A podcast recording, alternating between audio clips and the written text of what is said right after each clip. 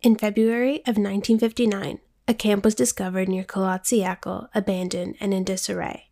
Further away from the camp, underneath a Siberian tree, two bodies were found in nothing but their underwear. Between the camp and the pine tree, three more bodies were found.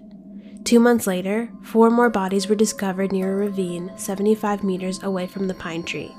Their injuries were far too great and gruesome that no human could possibly be responsible for their deaths. What could have caused the deaths of nine experienced hikers in the Russian mountain region?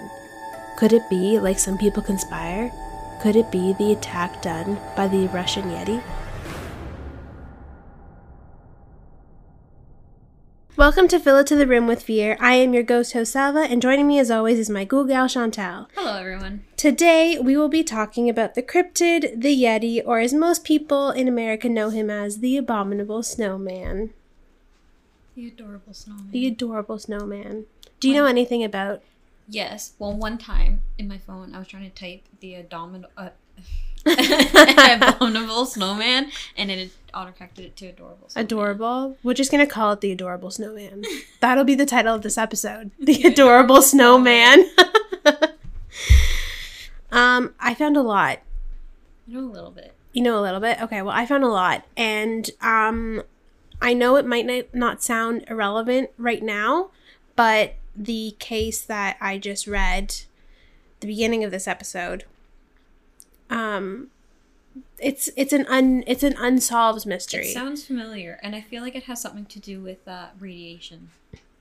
a little bit, a I little bit. have- I must have heard about this case. I will get into it because there is there are a lot of theories behind um the just the whole incident and it's it's unsolved even though they say that it's solved but the reason that like the the their conclusions behind what happened don't make sense to me. okay. So we'll get into that a little bit later. But first, I want to talk about the Yeti. We're gonna we're gonna talk about um, all the sightings and a little bit of the history and what exactly is the um, adorable snowman. so, um, originating from Himalayan folklore, the Yeti or the abominable snowman, known in Western culture, um, can be found in the mountains of Asia in regions of China and Nepal and in mountain regions of Russia. It is said to be a muscular bipedal creature with grayish or reddish brown hair, weighing between 200 and 400 pounds, and reaches a height of six feet tall. Oh, big boy.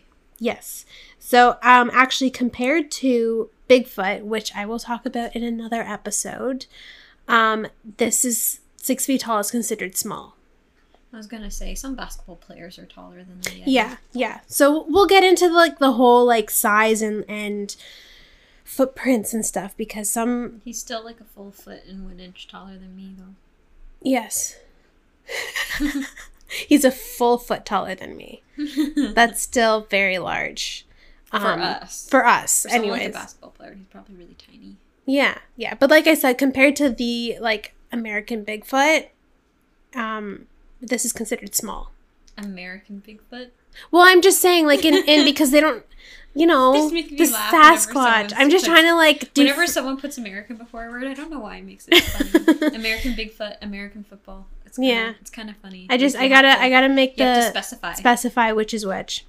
So, um, to the Tibet people, the creature is called um, Mishi, which in um, is the Tibetan word for man bear. Man bear. Yeah. Sounds accurate. Yeah. The term abominable snowman came from Charles Howard-Bury, who led the 1921 British Mountain Everest ren- uh, reconnaissance expedition.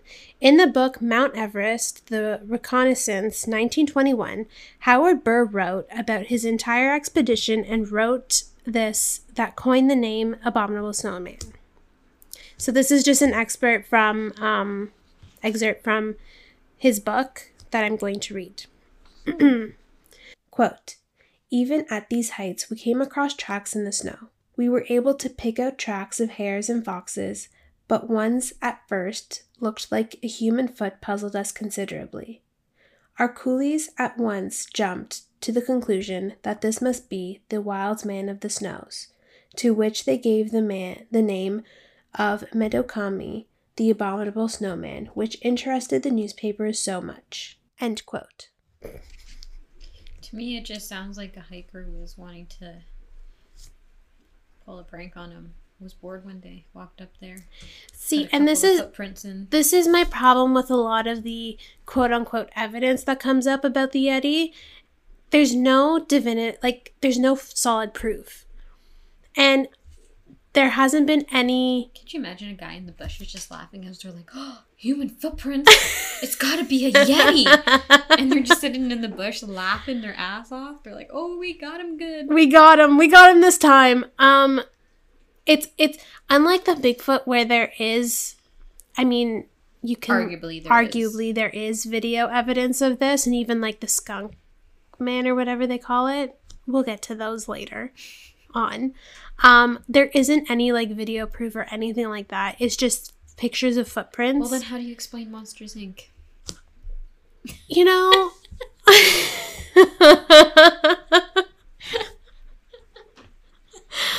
you know that's that's a great question that um we'll get to it. I don't know. So there still has to be proof of the existence of the yeti since there has never been one captured. Um, but, but but there are countless sightings and quote unquote evidence suggesting to the um, existence of the yeti. So let's get into those accounts. This is also 1920s, right? that's when they like really started to like come up with um People were really bored back in that day. They Yeah. didn't have TV. It was either you go hiking and you make up a fairy tale about a yeti, or you have to sit at home and drink tea with family. and I, I feel like And that's there were did. still a lot of like expeditions like mount everest expeditions there was a boom in trying to discover so much good ride. It's a good ride. so Think about Disney. Expedition Everest. hold on on that okay. we'll get to it we'll get to it so we already heard about Howard-Bury's 1921 encounter of the creature but prior to this the um Lep- lepcha people and there's so many like foreign words in this that i apologize to anyone who is russian or nepalese i'm sorry um so the um lepcha people worshipped a quote um, glacier being as a god of the hunt and depicted it as an ape like creature who carries a large stone as a weapon and makes a whistling whooshing sound. What? A whistling whooshing? Swooshing sound. Oh. Yeah. I guess that kind of makes sense. Yeah. So I guess that kind of of sound I would make if I was a Yeti. I guess like this is the beginning of like it being uh, like an ape creature type thing. Mm-hmm. Cuz like it literally could be anything. Yeah. because you don't know what it looks like. Nobody's actually seen, I mean, quote unquote, seen one, but yeah. True. So um, in, ni- in 1899, Laurence Waddell wrote an account in his book Among the Himalayas, where he wrote about a um, his guide's description of a large ape-like creature that left the prints. Um, thought that the prints were um, that of a bear, and he said, None, however, of the many Tibetan Tibetans I have interrogated on this subject could ever give me an authentic case. On the more on the most specific um, on the most superficial investigation, it always resolves into something that somebody heard of uh, heard tell of. So even then, they were like, "This thing like doesn't exist." It's not real. it's a not fairy real. tale. It's a fairy tale.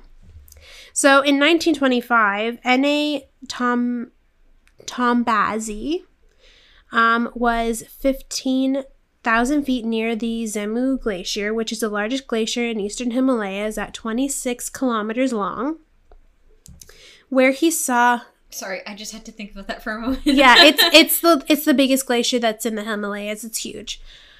Um, just think it's like from here to like I don't even know how long that is. Twenty six kilometers. kil- It was 25, right? Twenty six kilometers. That's like a race. A marathon or a half marathon, whatever it is. That's really far. So just picture yourself running a half marathon, and that's the size of this glacier. I think that's the length of a half marathon. Now I have to check. We have to Google. Google check. Kilometers or miles? It's in, it says kilometers. It's a half marathon. It's a half marathon. Sorry. Okay. uh, Looking at miles to kilometers is really confusing. Yes. Okay. So you run a half marathon, and that's the size of this glacier. Um, and it's not the only glacier there either. It's, this place is huge. So where was I?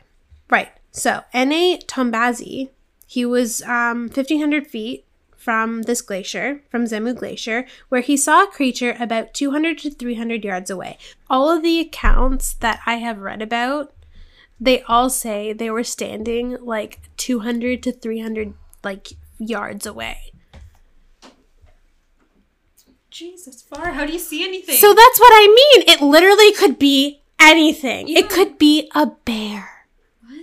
That's so far. It could like how do you know it's that cre- it could be a bear. but to be fair, I'd know you from 200 yards away. Yeah, but that's because you're I'm me. Be like, "Yep, that's That's her. That's right there. Were there trees or like anything? It's like it's a glacier. Glacier isn't land. It's an, it's like a block of ice. But was there like anything that could block their view? And they It didn't like, say it like in this particular account. It didn't say. was it stormy? Um. What was the weather like? Maybe they saw a human being. oh, actually, yes, it was this account. So there were like vegetation around. Okay. So he said here. This is what Maybe he said saw about a it. Tree. It was moving. He said that it was moving. Well, trees move in the wind. Okay, let me let me say what he said. So he said, "quote." Uh, Tombazi said, "quote Unquestionably, the figure in outline was exactly like a human being, walking upright and stopped occasionally to pull some dwarf rhododendron bushes. It showed up dark against the snow, and as far as I can make out, it wore no clothes." End quote. Okay, so it was just a person who wanted to floof up their garden, so they went up to the glacier to pull some rhododendron. Naked? Why not? This is like Maybe their clothes. Maybe this is to- below zero Yeah, weather. Maybe they had to wash their clothes and they're waiting for it to dry. Be- below zero weather, It's not that cold. But these, your How- clothes would, if you went to wash your clothes, your clothes would freeze. Not necessarily. Not if you have a little hut somewhere close by. I guess, whatever. Anyways, there was no, he didn't say if there was any hut around or anything. Apparently, like, he's just in the Well, middle of nowhere to him. Well, obviously he didn't uh, do his research too well. Maybe he was wearing clothes, but they were just skin color clothes. yeah, like, how do you know? It's 200 yards away. Like, how can you tell? Yeah, how would you know he wasn't wearing clothes? Like, he literally could have been wearing, because a lot of the cases, they say that it's like a big furry creature. Right? It literally, he, this person could be wearing a fur coat. Song. Just to, oh, You don't want a song. Song. a pelt, a fur pelt he was wearing over his his ding along. What about song? You can talk, it's fine. You're just gonna be part of the podcast. It's oh, it's a song. He's wearing a song. maybe, maybe he went. Okay, maybe he went ice fishing, and then he was like, "Oh, look at those nice rhododendrons." So he went and pulled up the rhododendrons. yeah, what I if guess. it's a girl? What if it's not a guy? yeah, what if it's How can I you will tell from can't- 500 yards away?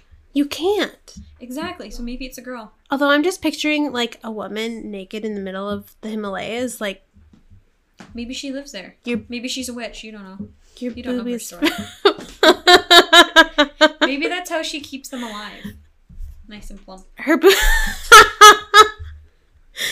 okay anyways that was one case so so then get this after walking about two hours he came across the footprints now here's my question to you Okay. if you're in the middle of nowhere Okay. you're the only person there and you see a creature that you don't know for sure what it is, mm-hmm. 200 300 yards away from you mm-hmm. would you ever walk towards it No. okay this person did okay Well, it depends. If the creature left and I could see it leave, maybe I'd walk that direction. But that's the thing, like you don't like what if he was just hiding behind something? And you couldn't see, so you're like, Oh, I guess the coast the coast is clear. curiosity killed the cat, but satisfaction brought Anyway. it back. But this person's still alive. Yeah, satisfaction brought him back. Anyways, this is this is me. I just I I personally I don't know. I don't Anyways, so what I was saying is I don't particularly believe in like these kind of cryptids because there's no like if there were ex- like some in existence, why haven't we found a corpse? Like if we're able to find dinosaur bones, Maybe they bury them. but then that's what I'm saying. If we're able to find dinosaur bones that were that roamed the earth millions of years ago, why can't we find Maybe they burn them. remains? But you'd I don't know. Maybe every time a forest fire starts, it's because a yeti or bigfoot or some sort of cryptid is burning the body of their family member. Is is that It's the burial. is that the explanation behind all the wildfires in California right Maybe. now? Well, no, right now it's gender reveal party, which pisses me off even more. But now I'm picturing Yetis doing gender reveal parties, and I don't like that. I don't like it at all. Oh my god.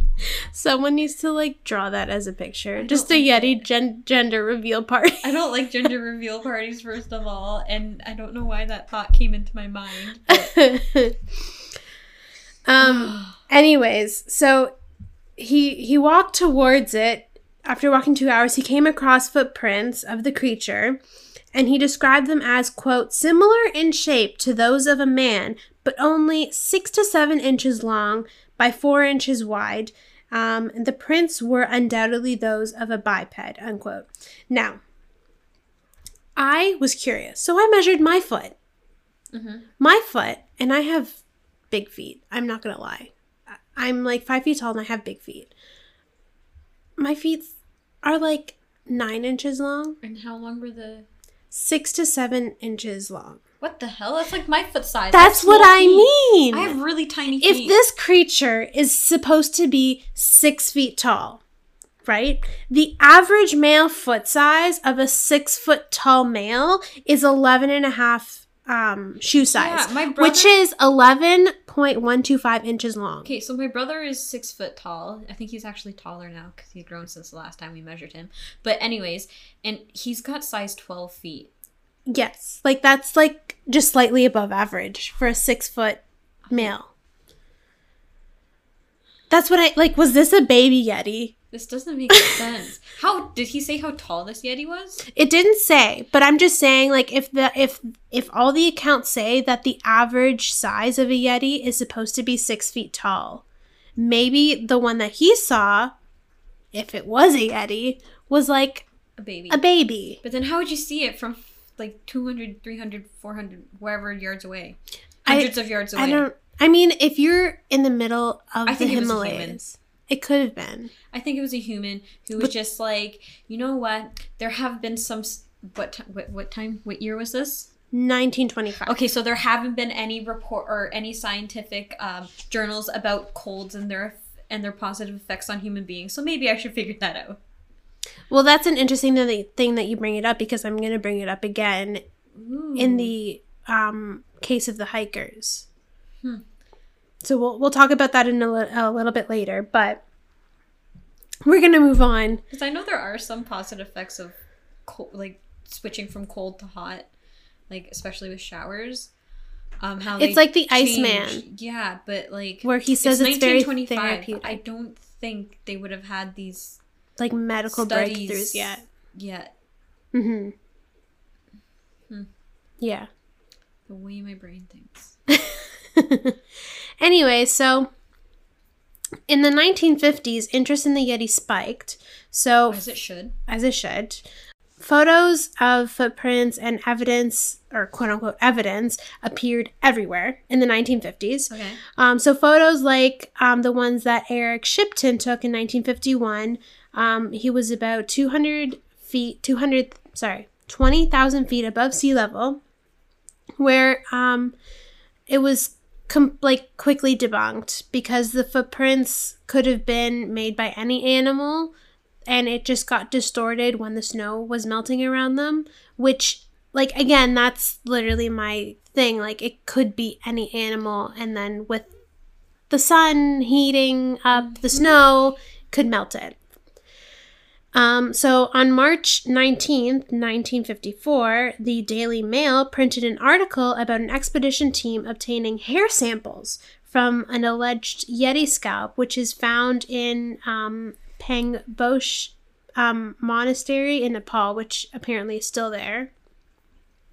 And the um, hair specimen was taken was um, black to brown, and it appeared like fox red, kind of like your hair, in the sun, in the sunlight. Um, so the samples was tested by Professor Frederick Wood Jones, who compared it to other animal hairs like bears and orangutans, but concluded that the hairs were not from the scalp and could be and could not be identified as any animal. He did say though that it could come from a hooved animal on like the shoulder area of the animal. Okay. So another piece of quote evidence was found in 1959 by um, Tom Slick, who found a few. Uh, he funded a few missions to investigate um, the like Yeti reports in 1957. So in 1959, they found a supposed Yeti feces, um, which could not be classified as anything. Okay, but it's feces. There's a lot of chemicals that go into that. Yeah, You know but they couldn't. They couldn't. I- it? They couldn't identify if it came from anything. What from year was this? 1959. Okay, so they didn't quite have the forensics that we do now. Yeah. So how can they not identify it? Were they just looking at, And at here's that piece thing. of poop and looking at another piece of poop and just being like, "Yep, nope, can't classify it. can't figure out what it looks like." like this isn't it. This this is not anything. Because I don't think they had like the forensics that we. I don't think so. But here's the thing. Here's my question. How come, like in 1959, they suddenly found a piece of feces that you know, obviously they tested. They said they couldn't identify it, and here in the 21st century, where we have science, there's suddenly they don't poop anymore. like they don't. They Wait, how do they know it came from the Yeti though? that's what they they don't they don't know. They just speculate. So they just found from- a piece of poop on the ground and we're like, oh, I bet you this is from the Yeti. And that's what because they couldn't classify it as any other animal. That's what they But- but- concluded. but who looked at this piece of poop and was like, it was a bunch of scientists. and was like, "Oh, I'm gonna I'm gonna pick it up and I'm gonna take a look at it through a microscope." Who does that? It's poop. well, scientists do to check. Was it like- frozen? I'm assuming this is in the Himalayas. okay, good. So say if it's liquidy. So- that was even worse. That so was here's even worse. here's okay? I didn't add this into my notes, but apparently this Yeti goes all the way back to Alexander the Great, who like while he was in that area. Who? No. Oh, I was like, what? I'm just saying. So th- this is why the Yeti only exists in like the Himalayas, right? okay. So apparently, this goes all the way back to Alexander the Great, where he heard stories of this Yeti dude and he wanted to see one. Okay. But the people of the area were like, well, you can't. And he's like, why? And they go, well, he'll die if he goes below a certain altitude.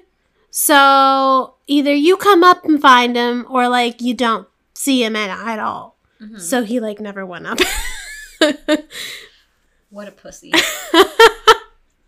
Um, yes. So, anyways, because there was a huge boom in trying to discover the Yeti, Mhm. the United States, Oh no. the government decided to create three rules that you have to follow Okay. if you want to be part of any expedition. Uh, okay. I'm kind of concerned, but okay. Rule number actually, these kind of make sense. Okay. Rule number one um, you have to attain a Nepalese permit Okay. Standard. standard. Rule number two do not harm the Yeti except for self defense. Okay, but they'll claim everything as self defense. They'll see a bird walking by and like explode it, blow it up, and they'll be like, "The bird was infringing on my property." I shot the bird because it was threatening the lives of my petunias. Yeah, exactly. so I don't really like. we don't one. condone violence on this show.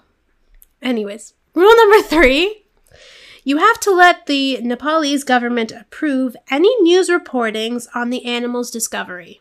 So if they do So if find it, discover it, you have to let the Napoleons know. and if they and they could I upright said Napoleon. Napoleons, and they could upright just refuse and just say no. So you never know. So, But I feel like they would just say, "Well, I found the Yeti anyways." They wouldn't. But if they already found no. it, then why didn't they say anything now? um, I don't know. Maybe because they got paid off. By what? Government. Maybe the government's like. I was like a secret agency just for uh protecting the Yeti. Just for, for Yeti protection? Yeah. Maybe that's where all the cryptids are, and that's why Maybe. they're all together. And the Napoleon. Na- Napoleon government. Nepalese. Nepalese government is like, we gotta protect these guys, and they, the government pays off anybody Maybe they have like and everybody. like like Jurassic Park, but Yeah, for cryptids. exactly. And that's where all the bones are. And all the creatures. Maybe they just live a happy, a happy Maybe. life. Anyways, we're we're, That'd we're be a good movie. that would be. Oh my god, I would love that movie. Instead of a T Rex, it's a Yeti. no, no, instead of a T Rex, it's a Loch Ness monster. Nessie attacked me. Run away. yeah, but you'd be just get out of the water. can't go on land. oh my god, it's like you know in Jurassic World that that I think it's the, in the the first one, Jurassic World, where like they have the shot the the the creature. I don't remember the name of it. Megalodon. No, not the Meg. It was like another dino creature that they had in the tank, and it like came out of the water and like ate the cow or whatever. The Megalodon. Is that what it is? I believe so. I don't think so. Anyways, I think I thought If- it was. it would be like that, but Nessie. Hold up, I gotta Google it now because it's. I don't think it's me. the Meg because the Meg is like the great white shark, but like twenty times bigger. I don't know how to pronounce this. See, it's not the Meg. It's not the megalodon because the megalodon's literally a shark, and this isn't a shark. Hold up, let me see a picture. It's a. I still can't pronounce it. Let me see. It's a like a mos. Oh wow, Mosasaurus. Mosasaurus. Yeah, Mosasaurus. Yeah, that was it. It's not the megalodon. It's a lizard. Ew. Apparently. Anyways, I'm just saying, if instead of that, it'd be Nessie coming out of the water eating the thing. okay, moving on. Back to the Yeti. So, since there was um, a supposed Yeti scalp in the monastery um, in Nepal, Sir Edmund Hillary decided that um, tests needed to be done on the scalp to further prove the existence of the Yeti. So, in 1960, he borrowed the alleged scalp, brought it to London and had Marca Burns conduct a detailed examination on the sample of um, skin and hair taken from the scalp margin. So the sample was compared with sample specimens of um, serow, which is kind of it kind of looks like a goat, but Okay. it's native to the Himalaya region, um, a blue bear and a black bear. Um, but it concluded that the samples wa- um, quote, was probably made from the skin of an animal closely resembling um, the sample specimen of serow, but definitely not identical with it. Possibly a local variety or race of the same species or a different but closely related species, end quote. So again, like even though they did test, it literally could be anything. Is it Like- possible that it was a serow? Right, I pronounced that correctly. Yeah. But it had a mutation Like it was born deformed or mutated, or mutated or, it was born of a different spe like two species mixed or whatever. That's possible. That is possible I still don't think it's the Yeti though. I don't think so, but they literally it's in As I saw as I pictures want- of it. It's in a as I want the Yeti to be real. We only want the adorable snowman to be real. The one from Monsters Inc. The one from Monsters Inc. So in um, the 1970s, British mountaineer Don Whillans scaled Annapurna, which is um, in north central Nepal, and it cla- and he claimed to have seen a creature moving on all fours. We will get back to this in a, A second. It could have been. I literally, I don't know. He he didn't really say like what it looked like, but Okay. if it was, they say the Yeti's bipedal, which means Okay. it walks on two legs. Okay. We'll get back to this because this comes up again later on, Okay. like years later. Okay. So this brings us back to the um, to the 21st century. So in 2007, host of Destination Truth, Joshua Gates, which by the way, I actually really like the show, and they they do like a pretty good job in trying to like show. I figure watched, it I out. watched it all Yes, the time. all the time. I love it. So he brings his team um, to Nepal um, in the Everest region, and they found footprints measuring 13 inches in length, 9.8 inches um, across, and it had five toes. I was like, I don't even have five toes. I do. I was like, five toes. That's not too many. We're not animation cartoons, okay? We have- have, five, five toes, toes. five fingers. Um. Anyways, is it possible it's just a human? I guess your feet, like, if it's a really How, how? Okay, so it was 13 inches long, right? Yeah. Nine inches wide. nine point eight, so about ten inches wide. That.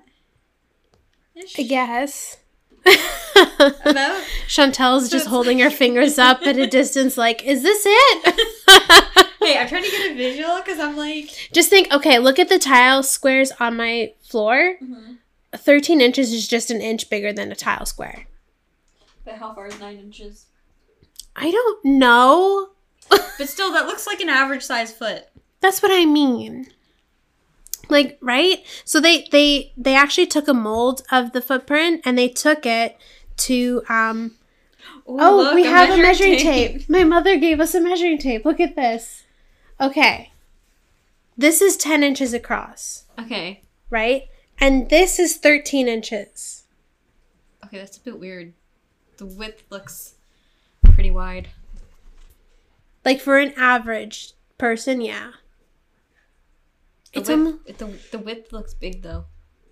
Right? Well, that's what they found. Like it looks pretty big. It's almost like they have square feet. yeah. You know? say, it looks like a square. a square foot just slightly longer.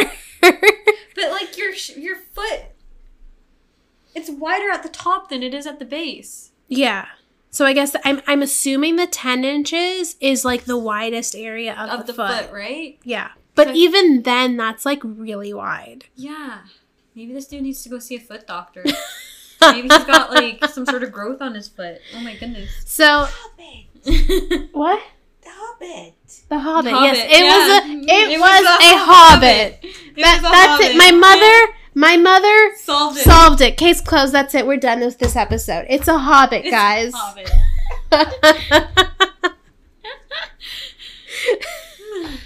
so they took the mold to Idaho State University, where they were examined by um, a professor of anatomy and anthropology, as well as Department of Anthropology Jeff Meldrum. Okay. who he actually like he studied the like he examined the foot right Mhm. and he he comes up a little bit later as well um debunking a lot of stuff because he's like it's just not physically possible anyway so at first when he first analyzed it he said that um it's too morphologically perfect to be fake or man-made so he said that it was real. But after further examination, he retracted his statement and was like, no. No. Maybe he was just tired that day. Maybe. It's possible. He- People do he's get a doctor, tired. right? Yeah. Don't they have like a lot of work they have to do? Aren't they like doing like twenty hour days? And he's a professor. Oh shit. So he teaches. He teaches. Oh man, he's got kids emailing him constantly. That poor dude. Yeah. Sometimes I feel like as a student, I'm just I annoy my teachers too much sometimes, and I, I, feel bad. email them. I don't message them. I do what they tell me to do, and I feel like I annoy them. Yeah. like, oh my gosh! As soon as she starts reading it, she's like, "Oh, right? like, oh my god, the Chantel chick. Oh my god, I hate her so much." Right? That's probably what they're thinking. Um. Anyway, so he also debunked a bunch of enthusiasts and scientists who, um, in 2011 at a Russian conference, said that they have quote 95% evidence of a yeti. Ninety-five percent. So that means there's a five percent Chance that chance it's not. not. but he debunked it as like a publicity stunt. Like even if you had ninety-five percent, I would be still be like, No, I need, like, hundred percent. I need 100%. hundred and ten percent. Yeah. Anyway, so he debunked that because he was like, "This is just they're just being dumb and stupid, and this is just for publicity." Mm-hmm. So, um, in 2009, Gates, the um, Destination Truth host, also brought hair samples to a forensic analyst, and they could not identify them. They said it was part of an uh, unknown DNA sequence. So, again, I know don't. DNA sequence doesn't say much. I mean, They even say though, like hair samples on a human sometimes isn't. well, they degrade, Yeah. and most of the time when they're looking at DNA, they look at the um the root of the Mhm. hair, not the actual hair itself. Yeah. So I I don't know how like they how well they conducted this, but yeah, it could be debunked, and like if the hair was dipped in chemicals, which they often do. Like they bleach the hair first. That was like what I read. They um based on the hair samples that they got from the first evidence um back in like the 50s. Was it the 50s? Something like that or 60s. They bleached the hair mm-hmm. and then did studies on it. So that damages the roots. and it damages the DNA sequence because it's Yeah. chemical Yeah. and it's a corrosive chemical. hmm Yes. In December of 2011, Russia claimed, and this goes back to um, Don Whillans, who said that he saw this animal thing on four feet, like walking Mhm. on four feet. This goes back to him. So in 2011, Russia um, claimed to have captured a Russia claimed to have captured a um, hairy, two-legged female creature similar to a gorilla that ate meat and vegetation. How rude! Maybe it was just a hairy woman walking around. Maybe she was just living her best life. You know, Maybe they caught it. So basically, they caught it. they caught they they claim to have caught it. And I actually remember hearing about this in the news. I, like it was a news story that I remember back in 2011. I, remember them talking about it. 2011. We hit, we like just started high school. Yeah, I was just gonna say, like, we were really young. We were like three. That was like, oh my god, I'm gonna age yourself. That was almost that was nine years ago. No, Yes, it was. it's 2020. We started high school in 2011. That was nine years ago. I don't like that. No, I'm just gonna say no. I'm starting high school tomorrow. Okay. no, I'm starting elementary school tomorrow. Oh my god. Um anyways, so basically what happened was a hunter claimed to have seen a bear-like creature trying to kill one of his sheep. But um upon shooting at it, the creature ran into the forest on 2 feet. Bears can run on two feet. That's what I mean. If they were really scared. I've seen bears just walk up to people on two feet casually. I, mean, Yeah. I mean, not with my eyes. I've seen videos of it, but still. So that's what I mean. Like, it, it was a bear. Okay, it was a bear. He literally said it was a bear-like creature. What if it was just an abnormally large bear? What if it was a human in a bear suit?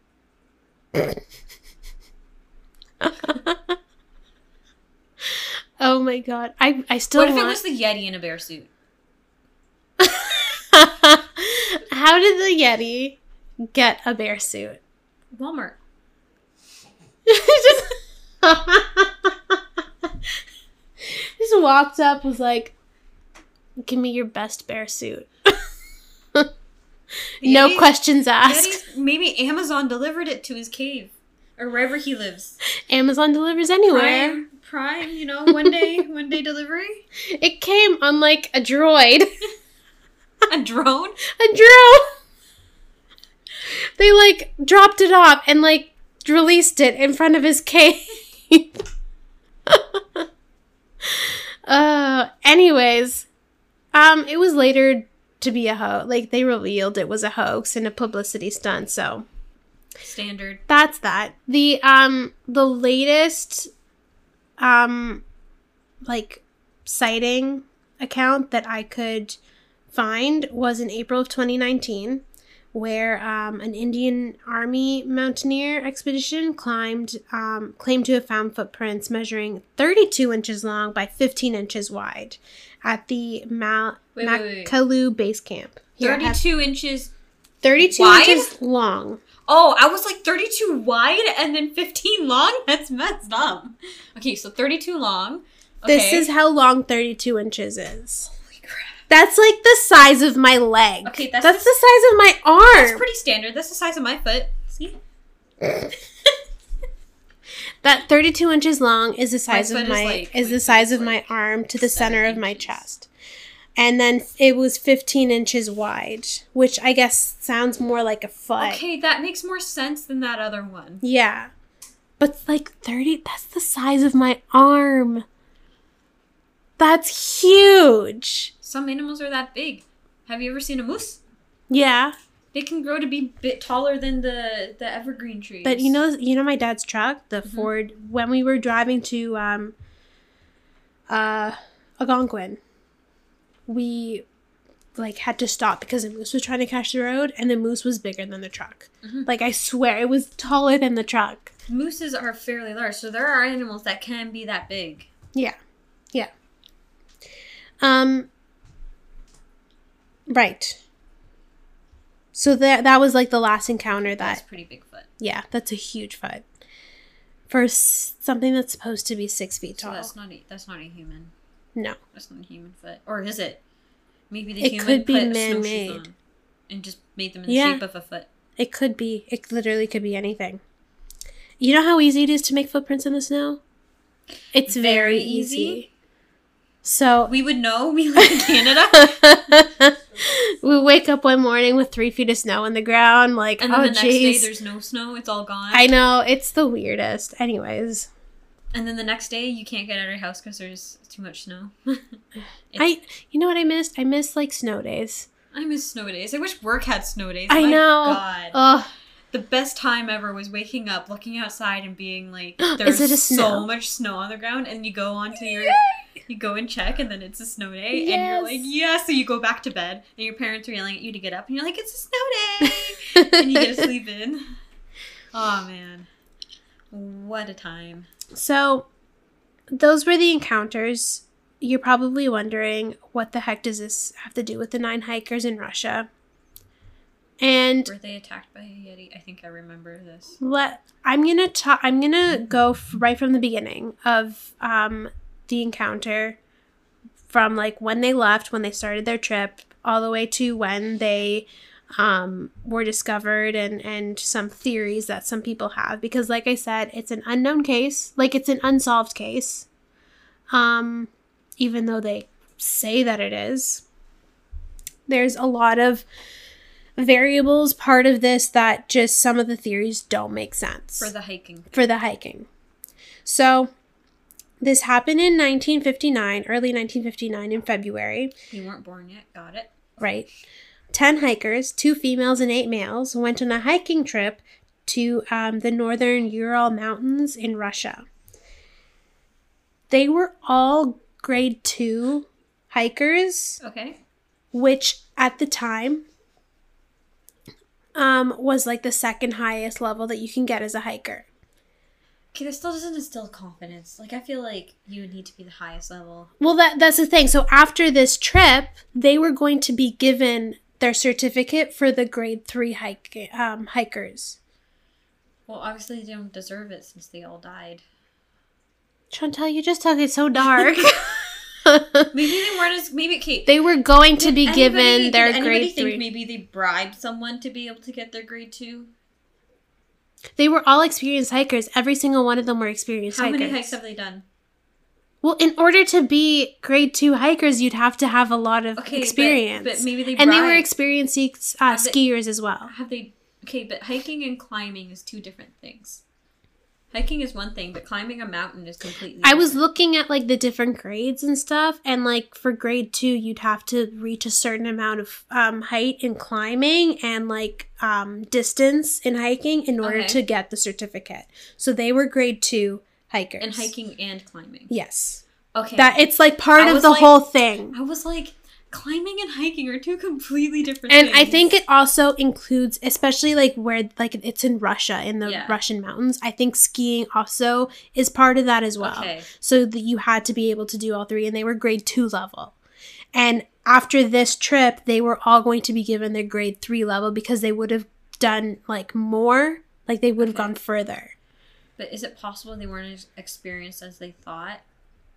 Like even though they had done the complete distance, maybe it was like easier hiking trails and climbs.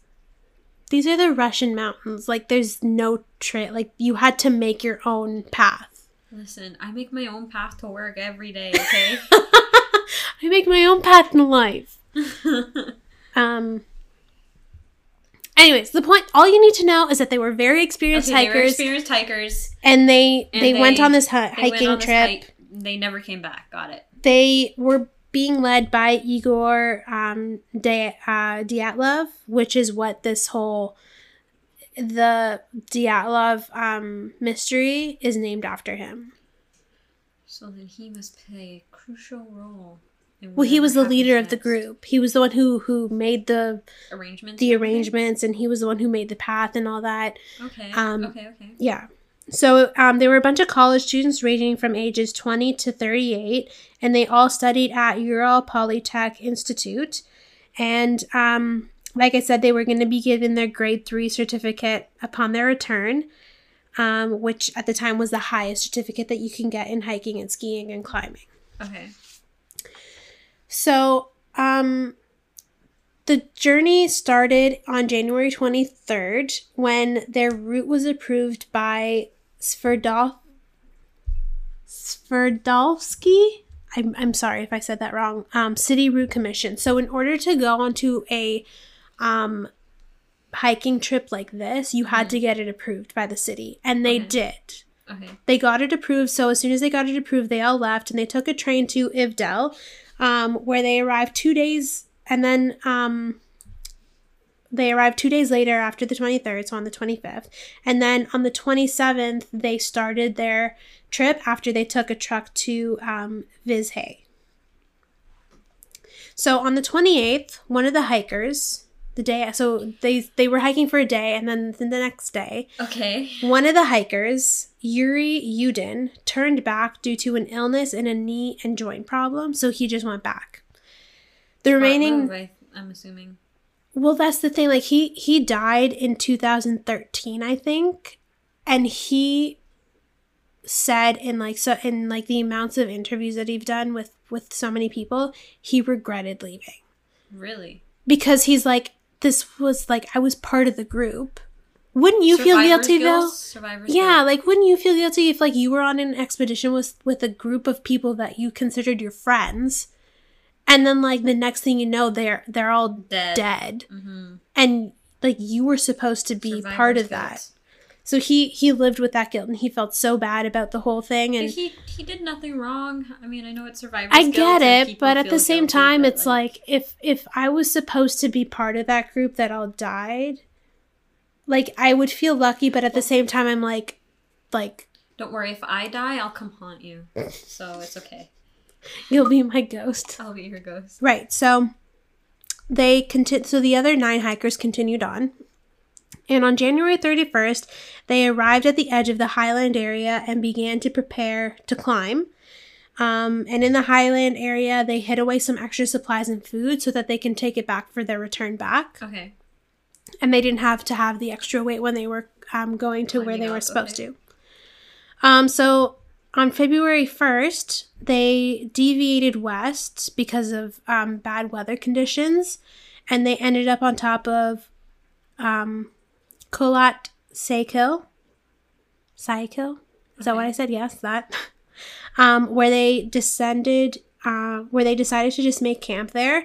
Um, the one that left, Yuri Yundin, he believes that the reason why they didn't go down to where, like down the hill to where for the forest was, was because they were already at the altitude that they wanted to get and they didn't want to lose that altitude. So that's why they made it at the top of the landing instead of going below um, to get to where the forest is to, to have more like sec- like um shelter. Okay. So that's that was his theory behind why they stayed at the top. Um, so they they made camp there, and um, yeah. So prior the thing prior to leaving, Dyatlov agreed to send a telegraph to the sports club as soon as they returned back to um, Vizhay. Okay. And he said the same thing when Yundin left, but um, he said like they expected it to take about like uh, maybe by February 12th they'd get the the message, but um, Dyatlov told uh, Yudin that it might take longer just because you never know with these hiking trips, so expect a delay. So that's what they did. They they they didn't expect anything to come like it was normal for stuff to be delayed in, in expeditions like this. So when February 12th came and no message was received, there wasn't a huge concern. But days passed and they didn't receive anything. So on February 20th, family and friends began to worry and they formed a search and rescue crew, which were um, they were later joined by the army and militia, Okay. which provided helicopters and planes to look at the area and see if they can find anything. Six days later, um, Michael Schvarvin, I hope I'm saying that right, found the abandoned camp of the Dyatlov group. He said, quote, the tent was half torn down and covered with snow. It was empty and all the group's belongings and shoes had been left behind. End quote. Okay.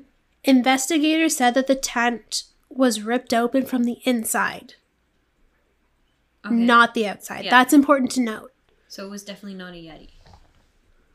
Well, here's my thing. If it was open from the inside, maybe they were trying to escape and they just couldn't find the zipper, so they just grabbed their knives and ripped it open, Okay, I can see that. right? Yeah. Like that's I don't I don't know. That's my thinking. But it's it's kind of like like what made them leave the tent in the first place? Well, it's dark out. I've I've camped out in the snow before and in a forest. But they let like if you're going to like Trees make sounds. yeah. There was one time when I was camping in Algonquin. I was doing the canoe portage route, and there was a bad storm, and it was like tornado weather, and we couldn't get back because we couldn't canoe on the lake to get mm-hmm. back to where the cars were. So we're like, we'll keep an eye on the weather, and we'll we'll go to sleep. So we're in our tent, right? And the trees are making sounds because they're rubbing against each other, and it sounds like really loud, and it sounds like an It animal does. roaring. Yeah, it does sound very loud. Like we've we've been through those kind of conditions before as well. So I guess, but so here's the thing. I again, watched. Also experienced, so maybe they would know that. hmm I watched part of a documentary called um, Russian Yeti, the the Yeti kills. I think is what it's called. Sorry, I'll get. I talk about it a little bit later. The Ye- the killer lives. So the Russian uh, Russian Yeti, the killer lives. It was a documentary. Fun fact. Um, com- um, commentated by. Is that what you call it? Commentated, commentated by Kevin Conroy. So the entire time I'm watching it, I'm like, Batman. Batman is talking about Yetis. I bet you the Batman's a Yeti. Ooh, that's a good theory. Anyways, um, in the documentary, and again, I d- you can, by the way, the the images that they show were the real actual images of the remains of the bodies that they found, and it's disgusting. It's it's brutal, but um, they had video of them at the camp and I don't know if it was reenacted or if it's the actual video. Like they it was never really specified, but in the video they were they were like running around screaming. So again, I don't know if it was reenact if it was reenacted or if it was like the actual thing, but um just I something scared them, I would think. If you're gonna rip open your tent from the inside to escape, Mm-hmm. something must have scared them. So yeah. so when they found when they found the camp, they noted that nine footprints were found around the camp, Okay. and it's notable because these footprints were um were not made by shoes. They were made by like with socks, as if you were with your socks. Okay, but they found all the pairs of shoes inside the tent, right? Some of them, because some of the footprints also had like one shoe. Like if you looked at the pair, one of them would be with a shoe. Okay. Um, and, and some of them were barefoot. Okay. So these um these footprints led down to the opposite side of the pass. So um at the edge of the forest under ice um a Siberian tree pine tree, um, remains of a small fire were found and the first two bodies were discovered. Okay. And they were shoeless and they were only in their underwear. And then between the pine tree and the camp, three more bodies were discovered um, 300, 480, and 630 meters from the tree. And the poses that they were discovered in looked like they were like running towards the tent. Okay. Um, and yeah, so it took two months to find the other four bodies. Um, on May fourth, where they dis- were discovered four meters underneath the snow, and um, seventy-five meters further from the wood, further into the woods from the pine tree near a ravine, Okay. and their bodies were more damaged than anything else. Okay. I would like to put a um, viewer listener discretion because it's pretty gruesome and um I yeah. Okay. yeah. Also just be warned that they show the actual images in the documentary so if you're gonna go and watch the documentary they have like viewer discretion is advised kind of thing. And they're like i mean i didn't get sick watching it but it was pretty gross. Okay. so the cause of death for the first five bodies was hypothermia. And they they concluded that one of the four bodies that they found near the ravine also died of hypothermia. Um and one of the first five hikers had a cracked skull but they determined that it wasn't fatal so that wasn't the cause of death. Okay. but if he had a cracked skull he must have been Disoriented. right? Or like he like something hit him or something he fell or something? You we don't know. Um the uh yes okay now the way that these the other three bodies were found is what kind of puts a question into like what the hell Happened. happened Okay. because and you'll you'll understand because a lot of the theories that they come up with just doesn't make sense. Okay. So, one of the bodies had major skull damage. Two of the bodies had major chest um, fractions, which Fractures? bore fractures, which um, one of the examiners had said it was in it was done in such a degree that the fractures were like were comparable to a car crash, as if Okay. a car were crushing you. One of the two bodies also had their eyes missing, and the last body was probably the worst of state. Um, it was one of the women, and she had her eyes missing, a fragment of her skull bone missing, and her tongue missing. And they all had like internal in, um, injuries as well Okay.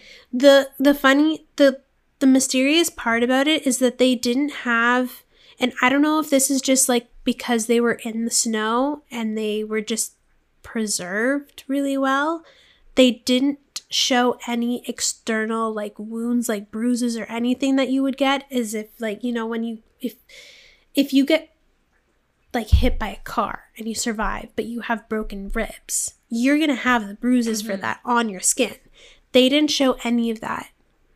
So that like what caused that? Yeah. If they didn't have any external um Signs? signs, how did it happen? You it's just it's so weird. Like it's it's such a I don't know. I'm just gonna sum up what journalists had like written about the um, events, Okay. and this kind of just sums up the whole thing again. So six of the group members died of hypothermia, while three had fatal injuries. Okay.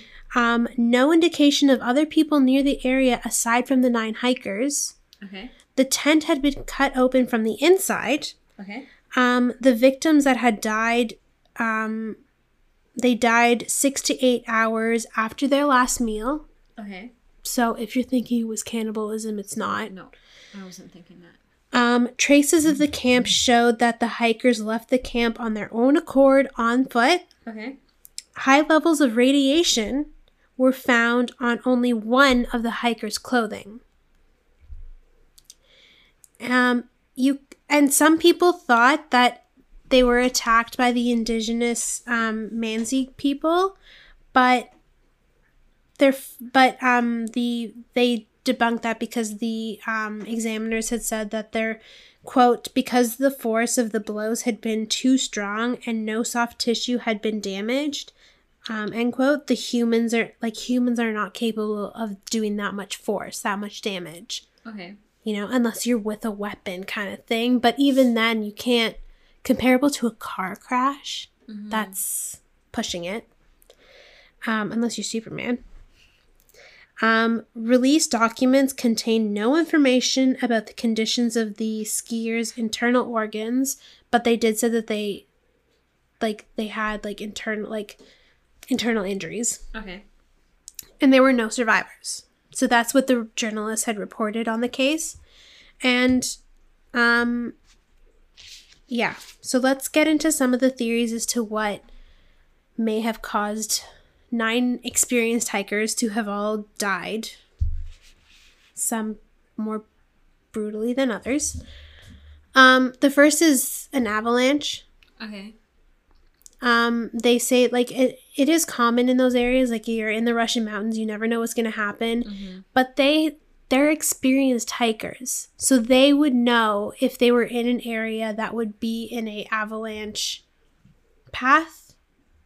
So yeah, they sometimes avalanches like they might not be an avalanche path, yeah. and they could happen. hmm So I get like that it could have happened and they just maybe weren't thinking or maybe they just thought, okay, this isn't it's not likely to happen and it did happen.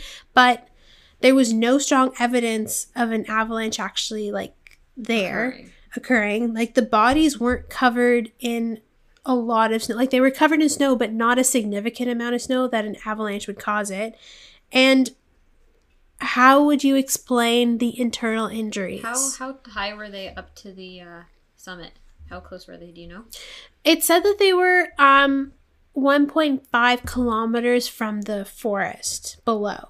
Okay, but how how close to the top of the mountain? It didn't. I couldn't find anything on that. Okay, because if the because if the avalanche started at the top of the mountain, by the time, like if it hit something that would slow it down, by the time it got to the hikers, Yeah, it might not have had as much snow. yeah. But then, how do you explain the internal injuries? Have you ever been hit by a block of ice or snow? Yeah, but even then, It's you'd have yeah, but you'd have external evidence of you being hit by something, and they weren't. They didn't have that. Yeah, but snow can be soft, but still a forceful blow. Yeah, but how does that explain their eyes and tongue missing? Maybe a crow came and was like, "Ooh, dinner." Didn't you watch Pirates of the Caribbean? Yeah, but only I don't know. I mean, I don't know. I just don't- Are on the mountain. I just don't think that an avalanche would kill. And how do you explain the radiation on one of the clothes? listen. Many things can cause radiation.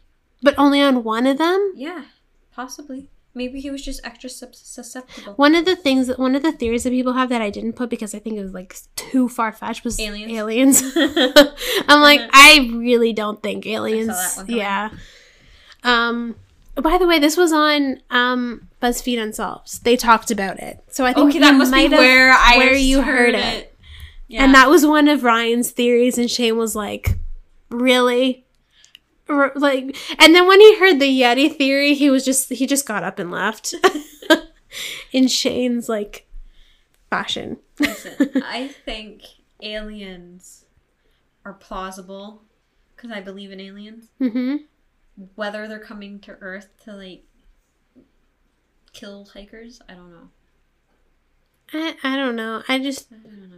I'm not saying that it's what happened. I'm just saying it's a possibility. Yeah. It's like it's like MythBusters. It's plausible. it's plausible. We're not saying It's any not of these confirmed. Yeah, It's we're not plausible. saying that these theories happen. It's just yeah. And um in Avalanche. the in the report Okay. they said that the avalanche and like natural causes is what killed them, but people are like how does that explain the tongue and like Maybe she bit her own tongue off. the eyes? Like Okay, the eyes they said were like gouged out. Like they had no eyes, no eyeballs. Their eyeballs were missing. Okay.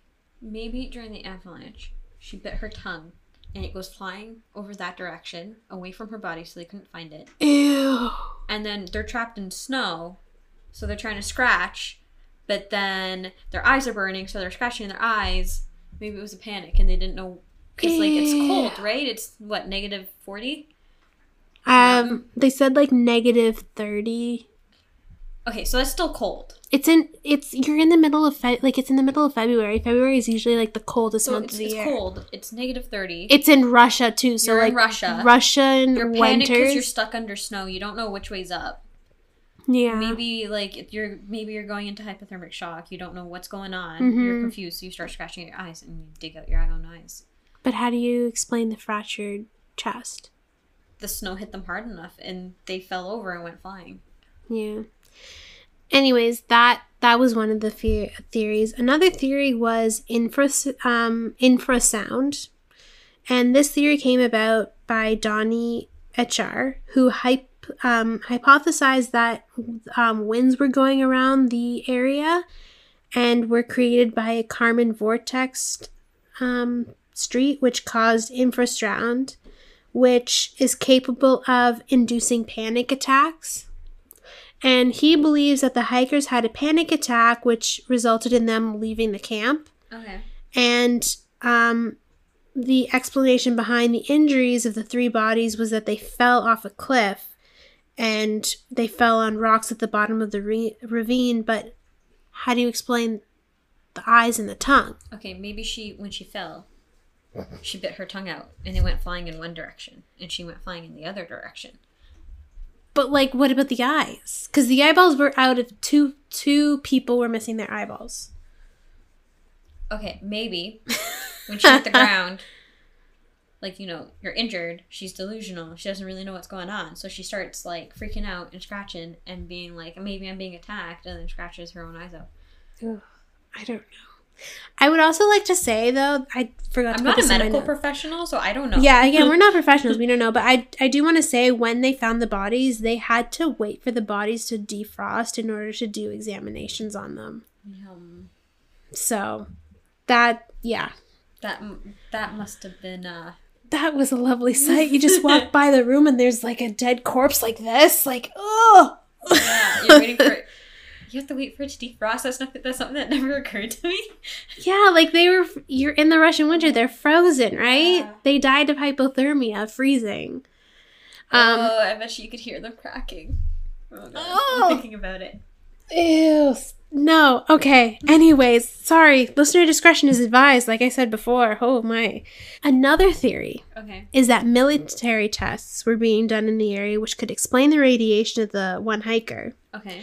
But um, there was no reports of military tests being done at the time. But if they're trying to cover it up, That's the thing. Like the government, I think a lot of people theorize that the government is trying to hide and do cover ups on this particular case. Yeah, because if they were doing, if It is possible it's possible, because because at, at the time, Russia was still the Soviet Union. They weren't like, you know, yeah, they were part of the Soviet Union. So anything, it could be possible.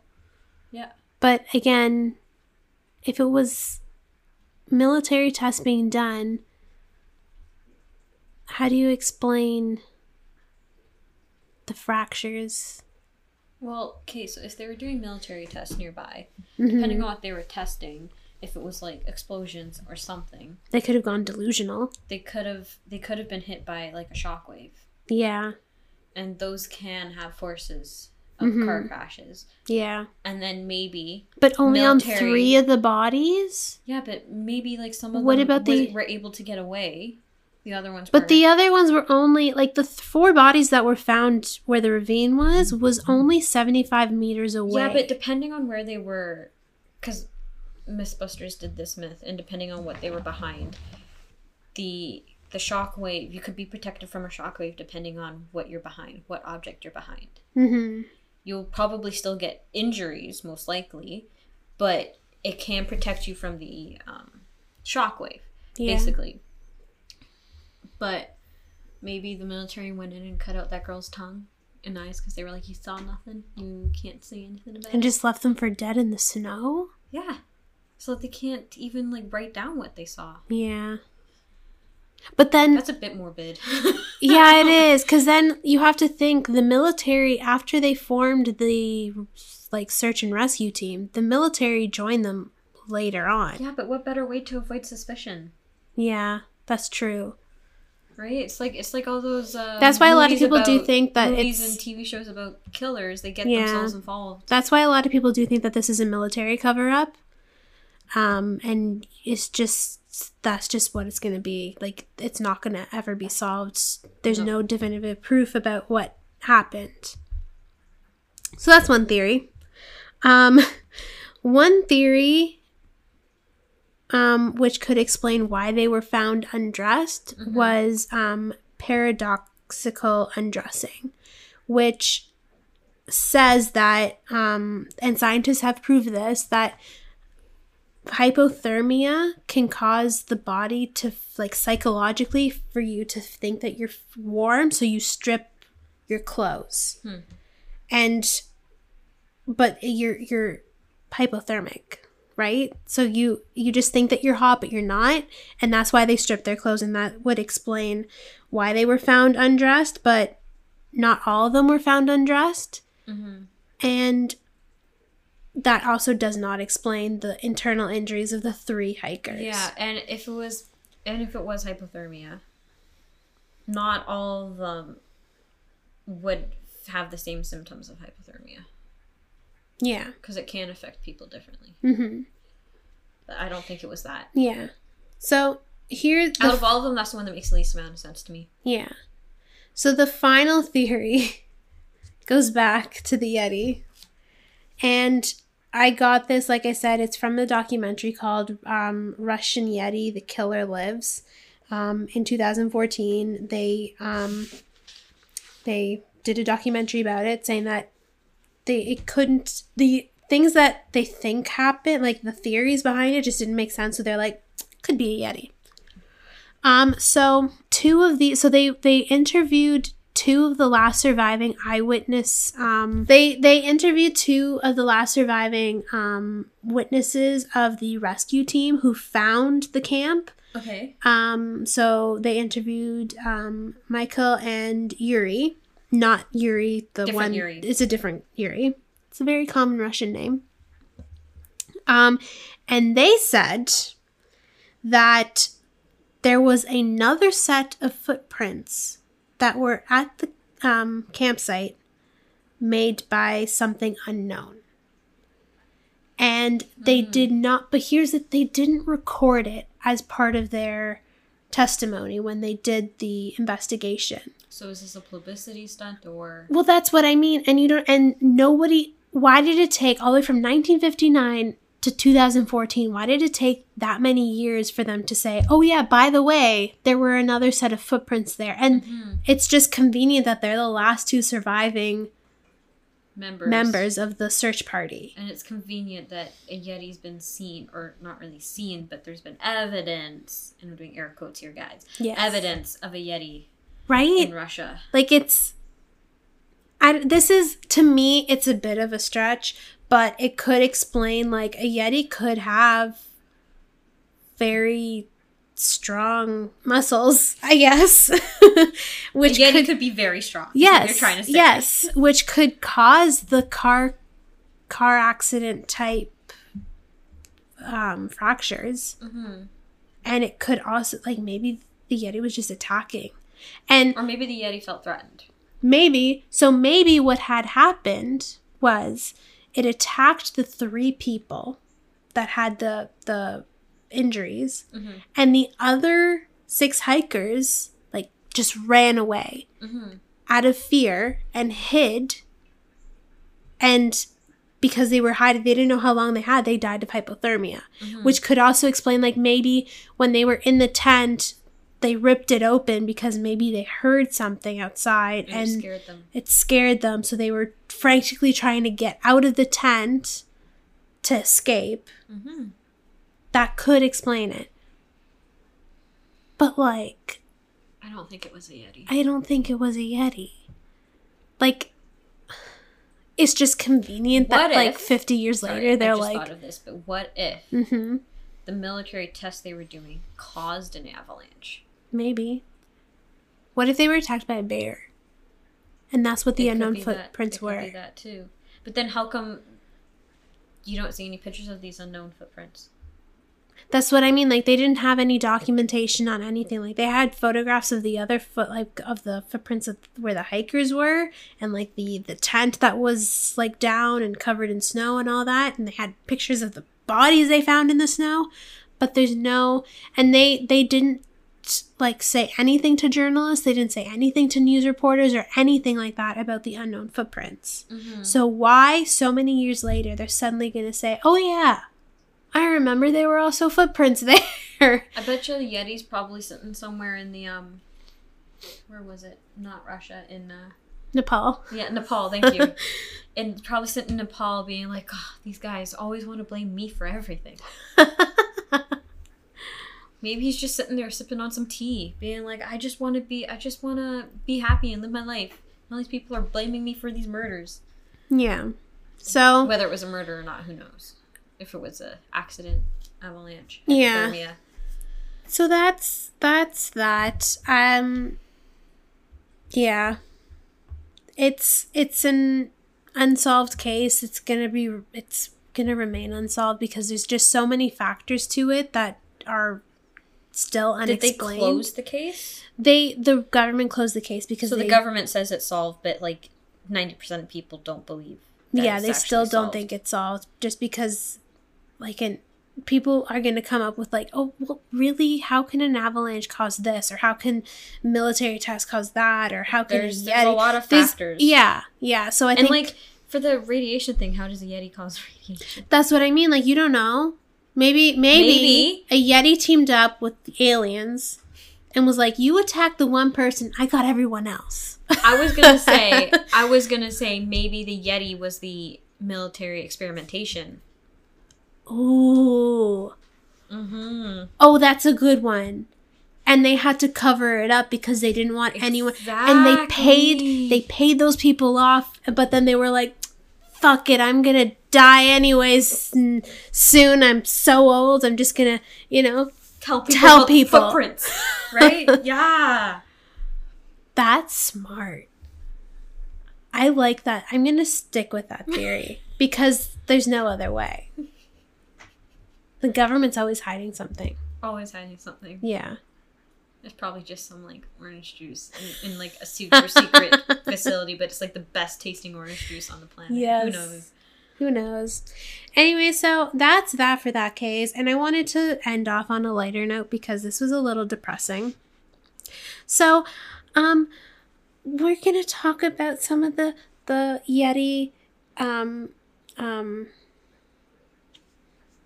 depictions in movies and TV and Monsters, Inc. Yeti? and amusement. So, from what I found, the earliest um, movie to have a Yeti is called The Snow Creature, directed by W. Uh, w. Lee Wilder in 1954. That was Okay, the earliest that. I can find. Wasn't There was- that the same year as the hikers? Well, it's in the 50s. No, the hikers happened in 1959. Oh, okay, okay. Oh my god, what if they watched this movie? And then they went to the woods and they're like, oh my god, it's the creature from the movie. wait, wait, wait. Was this movie in English? Did it release in Russian? I don't know. Because it's the 50s. Yeah, Were they that globally? I don't know. The title was in English, so I I'm assuming. Did any of the hi- okay? I'm assuming you probably don't know if any of the hikers spoke English. I don't know. Like it's Okay, we're getting off yeah. track. Anyways, anyways, lighter lighter note, lighter note. We're trying to think happy thoughts, happy thoughts. Um, one of the titles that I found was pretty hilarious was Yeti colon a love story, which is directed by um, um, Adam Joe. I'm sorry if I said that wrong, and Eric Gosselin in 2006. And apparently, in February of 2014, they set up a Kickstarter to try to do a sequel. I don't know what happened to it. If they actually. watched the movie? No. Wasn't there that movie? Uh, not the Croods, but that movie with like, it was like all the Yeti, the Yeti family or something. Oh, right. Zendaya was Meechee. I'm gonna get to that. I didn't watch that one, but I'm gonna get to it. Hold Okay. on, hold on. Oh, this is it. Smallfoot. That was my next one. Smallfoot. Um, released by uh, Warner Brothers in 2018. Then there was, a, I feel like the last like the few years, there was just a huge like boom Boom. with, Because I think people got so excited about cryptids, yeah, it became like a uh, a thing, meme and a thing now. yeah, Um, and then in mainstream. in 2019 there was um Abominable, which i- which was released by DreamWorks.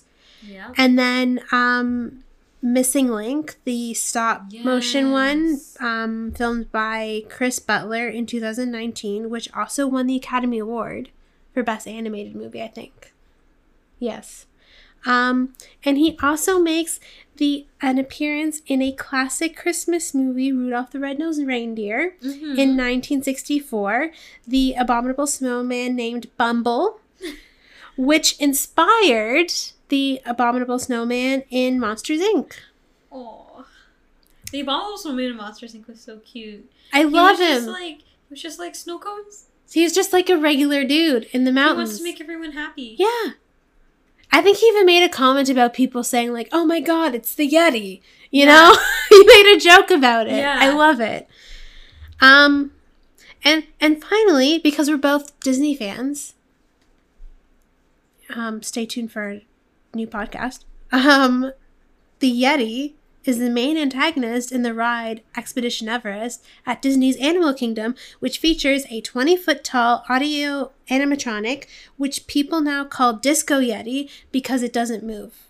Apparently, it's broken. It broken. Yeah. Because it, it was cracking the infrastructure. Yes. So they just call it Disco Yeti because there's just all the flashing lights that you can see Mhm. with the Yeti. So they're like, oh my god, Disco Well, they Yeti. changed it. It's not. Did they? Yeah, it's like there's a um. Because there's a point where the you come to like the raised the raised um track Where it's So broken, it's- and yeah, then you go basically backwards, saying right? the Yeti the Yeti pulled it up, Yeah. but they're they put a footage they put like images holo or not hologram but projected Mhm. onto the wall of the Yeti like freaking out and pulling the tr- the, the track up. Oh, and then- it's almost like a shadow type. yeah, and then Yeah. you hit the and then you hit the end of the track and then you go backwards. hmm So that's cool. But they still have the It's a fun ride. yeah. I can't wait to ride it.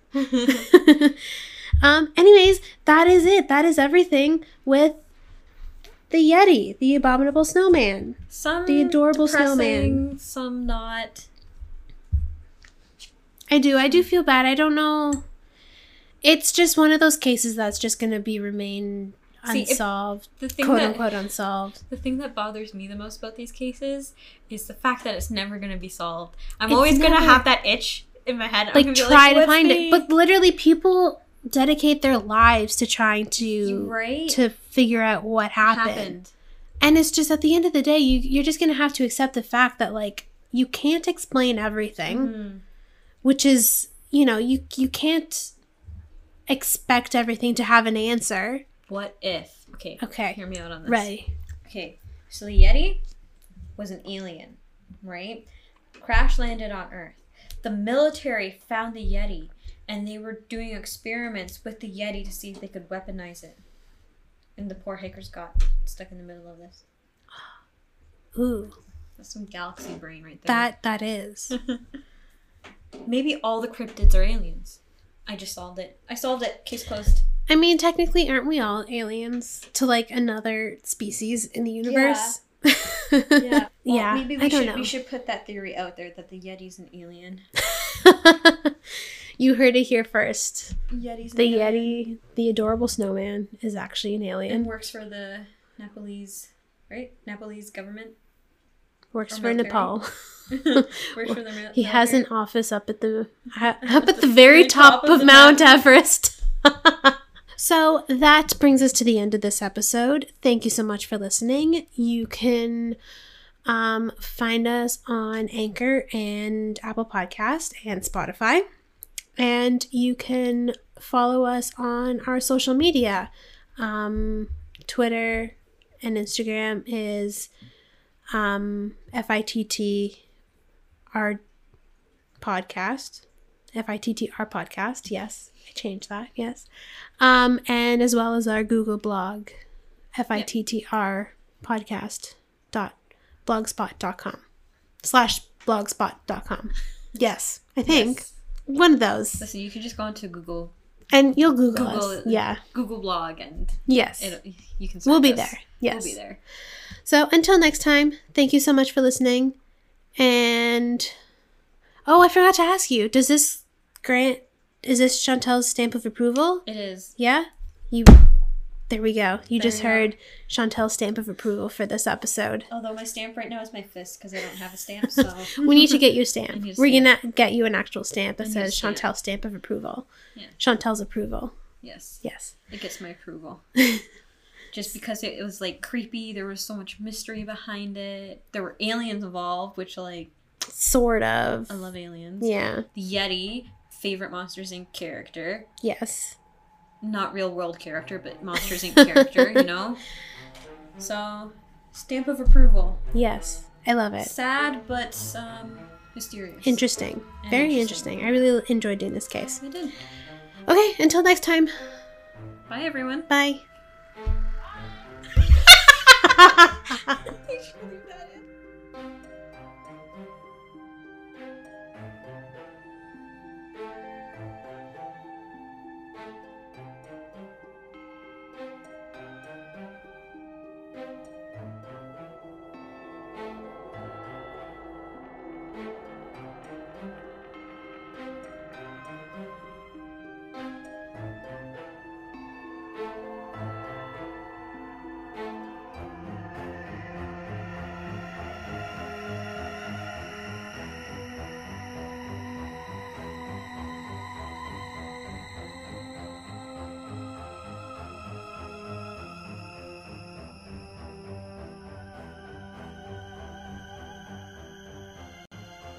photos of Do you think the. Yeti's a furry? Do you think that's considered a furry? If he's a human? If he's like a He's a human in a Yeti suit? Yeti suit, I guess.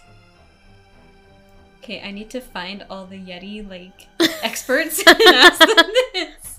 Yeah, that's the other thing. By the way, we're no experts. We're just conveying research. Stuff that we found online. Such the stuff that we found online. We did research.